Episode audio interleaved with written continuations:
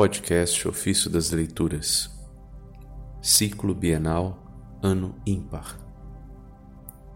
Sexta-feira da quarta semana da Páscoa.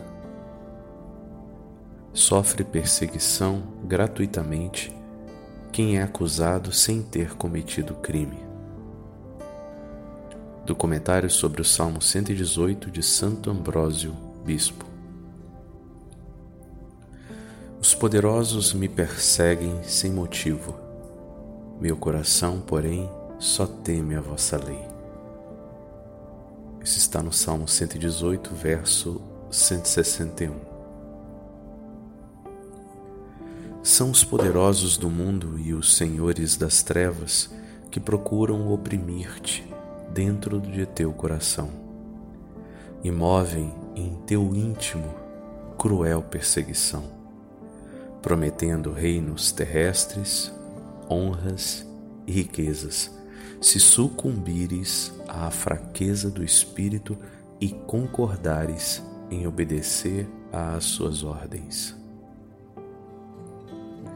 Esses poderosos, às vezes, perseguem gratuitamente, outras vezes com razão. Perseguem gratuitamente procurando subjugar aquele em quem nada encontram do que é seu. Perseguem com razão aquele que se entregou a seu poder e entrou totalmente na posse deste mundo. Por conseguinte, reivindicam de direito para si o domínio sobre os que lhe pertencem, cobrando-lhes paga de sua iniquidade.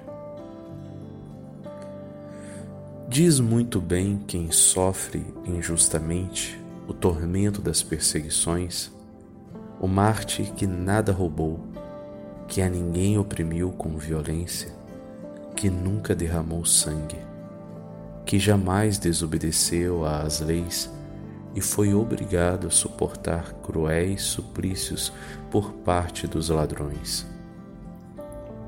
O que defende a justiça e não é ouvido, o que diz palavras de salvação e de tal modo é combatido que pode afirmar: quando eu falo sobre paz, quando a promovo, é a guerra que eles tramam contra mim.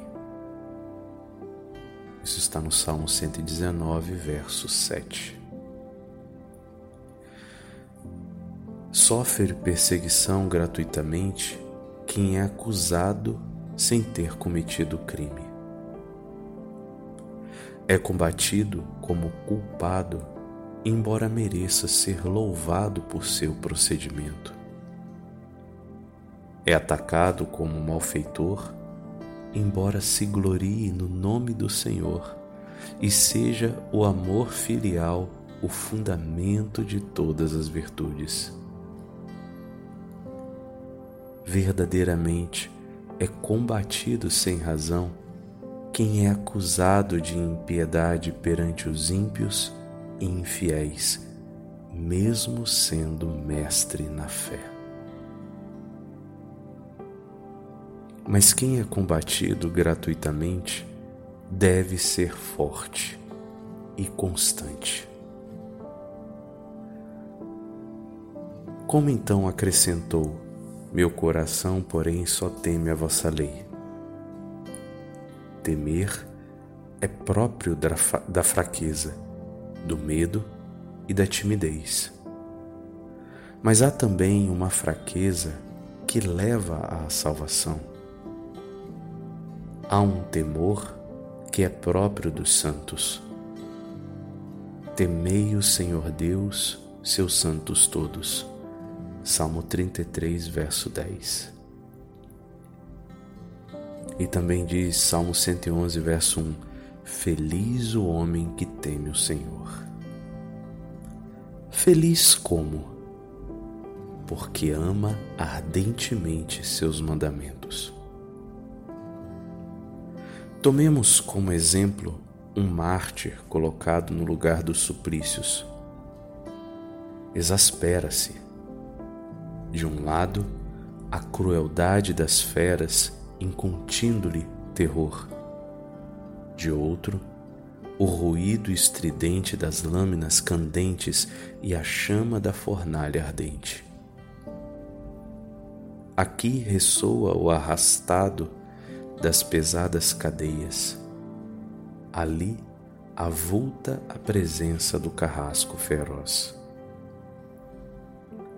Tomemos esse Marte que vê à sua volta tudo transformado em suplício, mas pensa nos mandamentos de Deus e no fogo eterno.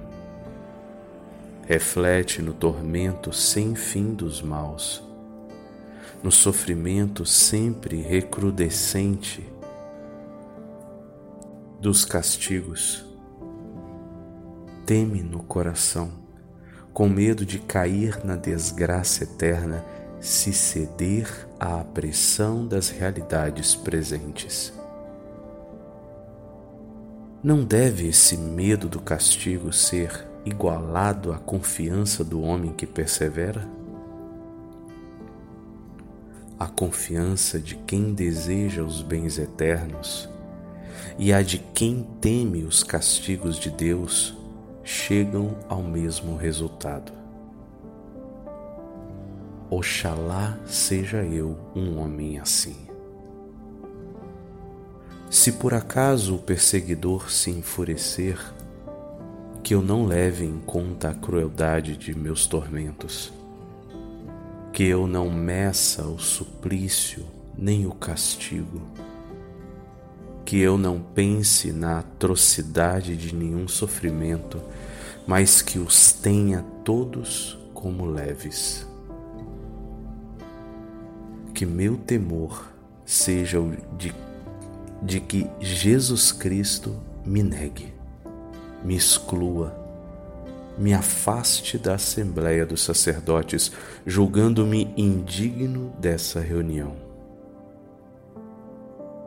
Que eu antes me veja, embora embalado pelo terror dos sofrimentos corporais, temendo mais o juízo futuro. E se ele me disser, homem fraco de fé, por que duvidaste? Estender-me-á, contudo, sua mão direita e dar-me-á uma confiante firmeza de espírito. A mim, perturbado pelo fluxo das ondas que se levantam neste mundo.